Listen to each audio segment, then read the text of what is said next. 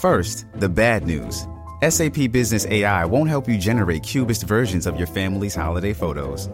But it will help you understand which supplier is best to help you roll out your plant based packaging in Southeast Asia, or identify the training your junior project manager needs to rise up the ranks, and automate repetitive tasks while you focus on big innovations. So you can be ready for the next opportunity. Revolutionary technology, real world results. That's SAP Business AI. Does Monday at the office feel like a storm? Not with Microsoft Copilot. That feeling when Copilot gets everyone up to speed instantly? It's sunny again. When Copilot simplifies complex data so your teams can act, that sun's shining on a beach.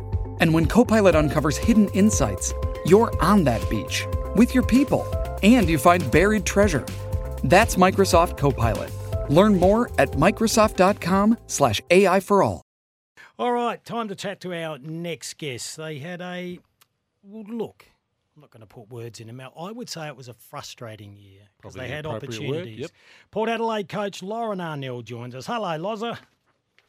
Hey guys, how are we? Not bad. As we look at the year in review, would frustrating be one of the adjectives you'd use? I did find myself using that F word pretty regularly, actually. but I think, um, nah, to be fair, it was really nice to finish on a high note and obviously send our skipper out in a, an absolute great of the game and, and international sport. Really, that was mm. that was unbelievable. What was it? Only just over a week ago now. Mm. Um, but overall, um, finishing 15th with our second year in the comp isn't quite where we think we're at. Yep. Um, but it's where we've landed, and so there is no doubt an element of frustration. And, and now it's you know, we've had about a week and a half of review and player exit meetings and all of all of the things you do at the end of the year. And now I'm very much looking forward to next year already. So it was an improvement on the year before, where you won one and drew one. You won two this year and drew another one. Uh, when you look mm-hmm. back at lost opportunities, and they are what they are, you can't change the past. But uh, games like the West Coast, uh, would that be one that you were pulling your hair out over? Yeah, the West Coast one was interesting, and we had three force changes to our forward line that week. We had Ash Saint suspended, Indy Tahau had done her ACL, mm.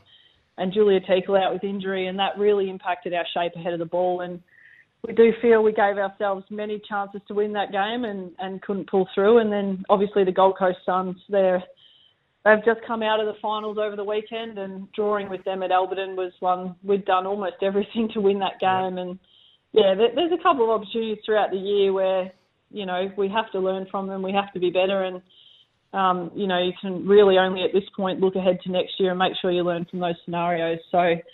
yeah, two two and one draw and uh, is not exactly where where we'd like to be at this point. Lauren, you coach a generation that is different from all other generations. They're not scared to say what's on their mind. When they went through the exit interviews, what did they throw back at you that you thought, got to take that on mind, got to take that on board? You know what they're like. Oh no, that's an interesting question, Rich. I think, like honestly, our, our playing groups are that. I think we've got a pretty clear understanding in the playing group mm-hmm. of where we're at currently and what's required, and so the vast majority of the conversations are around. Um, you know, we need to improve our standards in the off season, and mm. and one, if we're going to keep using the F word, one frustrating element for me is um, the contracts have just gone to 12 months in AFLW, but at the same time, we have our players physically in front of us for six months of the year. Yeah. And so a lot of our conversations over the last week and a half have actually been here's what we need to get done over the next six months to make sure that we're a much better football team once we come back together. Mm. So, no, I think everyone, Rooch, is very much on the same page about what's required. And, and number one in this off season is, is fitness, and that starts pretty soon. Okay. Um, let's look at some of the positives. Abbey Dowrick took out your best and fairest. Um, Gemma Houghton had a sensational year and managed to be on the park this year. But gee, to me, mm. one of the big stories was Matilda Schultz. Uh, for the amount of footy that she hasn't played or has played, whichever way you want to look at it, there is so much upside there. Yeah, Matilda's a very exciting young talent, and I heard you mention Glenelgan gather round earlier. She's she's a kid out of the bay who's been exceptional for a number of years now, and she's um yeah obviously finished I think third now BNF mm. on Friday night and and someone who you think you talk about the conversations you have post year and what's required next um, very motivated and driven to mm. and understands there's still so much room for growth in her game so yeah, one of our very exciting young talents, and I think um, a ruck for the future into this competition. So she's she's been great. And the thing that impresses me, Rooch, for someone that hasn't played a lot of footy, she has a high footy IQ. So yeah, enormous upside. Lauren, the toughest part of the game is you have to cut players as you did last week, but it also opens opportunities for other. We've been getting massive text messages about Lauren Young, who prodigious talent, but yeah. has had a knee injury. You know she's through the Port Adelaide Academy now the question keeps being asked how does she get to Port Adelaide and will she get to Port Adelaide? So you're the person to ask and answer the question. no, it's a good question. I think sounds like your listeners are all over it. Lauren Young is, um, yeah, I think she won a SANFLW League mm. Best and Fairest a couple of years ago as a 16 year old yep. and now uh, draft eligible. So one um, one list mechanism we had in coming into the competition 18 months ago was we had a reserve of up to three academy picks. Mm-hmm that we could use over three seasons. And so, um, whilst Lauren's been in our, our NGA academy um, over a few years now, she'd be one that we'd be looking to hopefully add onto our list through that, that mechanism of being able to add three players through the NGA. So, um, yeah, no doubt she's a highly prodigious talent. Yeah. We've had her being able to train with us once a week, along with a couple of others um, throughout this season, and yeah, she's definitely one on our radar. How did she get through the knee injury? How did she cope with that? Yeah, really good. She played um, SANFLW again for West Adelaide over the course of the year just gone. Um, and yeah, she's doing really well. Good. Good. To fast track your rise up the ladder, uh, what will you be targeting in terms of recruiting? Mm. Uh, recruiting wise, obviously, there's the mechanism that we have to add some younger players, and I think you know, there's some list management processes to unfold in the draft on December 18 of all timings, the week before Christmas. So um, list management doesn't occur for us in AFLW until the first week or so, two weeks of December. So there's a little bit to unfold now, but certainly if we can add, um, you know, a premium midfielder and a bit more pace in our team, that will definitely help us. Mm. And you know what I, what I was going to say earlier is we've actually found we we put a lot of time, and I know I've said this to you guys. We've put a lot of time into developing our offense in the last 12 months. Yep. We've actually on on key metrics we're we're top eight, top six in terms of generating score. In key games, we're actually just inaccurate, which mm. cost us oh, cost us games of footy this year. Mm. So you, you had a spate whilst we've made five weeks there. Where Sorry, you, you go. No, I was just saying you had a spate of about five weeks in a row where you just couldn't convert. Mm. Yeah, so again, the F word, frustrating. Um, but we have seen massive growth in our ability to generate generate score and generate offense. And the next gap for us is going to be contested possession and being able to win a lot more contests and go contest to contest with our fitness against the more experienced teams.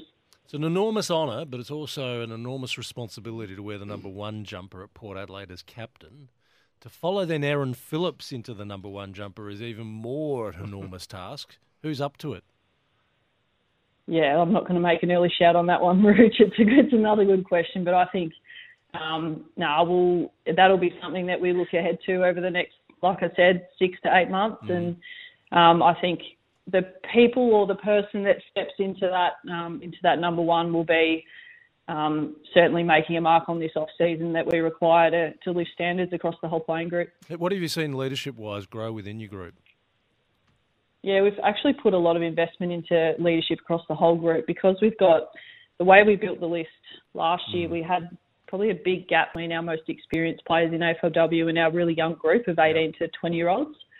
And so we've we've put a lot of investment and development into what we would call our emerging leadership group. Mm. And so we've been able to bring them into the more formal space of, of senior leaders. Um, and so there's there's a number of faces that are growing in that aspect. Um, but we also just need to keep driving that development because our top age, the top end of our group are, are not getting any younger either. So it's something that we um, we continue to put time and energy into. Loz, did you have a good look at the first round of finals? I watched three out of four games, so yeah, I think I did. It did was pretty a, good. Did you have a look at Sydney? I did. They were um, they were pretty impressive against the Suns, weren't they? I think if there's anything to take out of those games, particularly the North obviously Brisbane beat the Crows, and we watched North Melbourne surprise the D's at Icon Park on um, on Sunday. And I think if there's anything in that, as I said before, it's it's about contest and the um, the level of pressure that all four winning teams were able to take into those games was was just next level. And particularly North Melbourne, I thought the pressure they were able to apply to the D's mm. and um, really diminish a very high scoring team, diminish their ability to score was enormous. All right, what happens this weekend? You've got Adelaide and Sydney. Who are you tipping? well, you, would have to think the Crows at home against the Swans. I think the Swans have shown enormous growth and really exciting talent in their team, and we've seen McEvoy and Molloy make a massive difference oh, as off-season recruits. Um, but yeah, I'd I'd expect the Crows to win that one. Cats in Melbourne. Mm.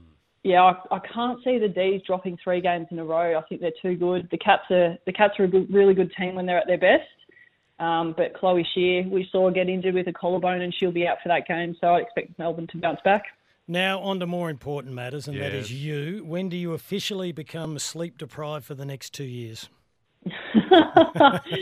oh, well, um, we'll wait and see. But it's supposed to be mid-Jan, so oh, is it that um, far we'll away try and get, still? Yeah, I know. You're telling me.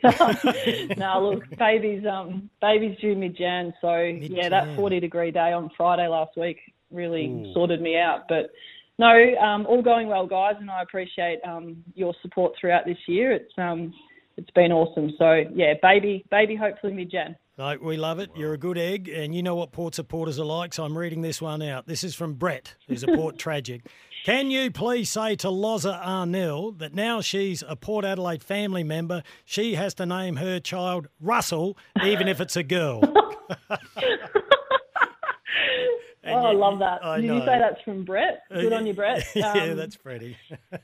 no, actually, um, I did a function with Erin in the week leading to her retirement, and she told the whole event space that if we won the game against the Giants, the baby would be called Erin. So oh. we might have to have three or four middle names for this child by the sounds of it, but um, oh. we'll get there. I love it. Uh, so when do you get a break?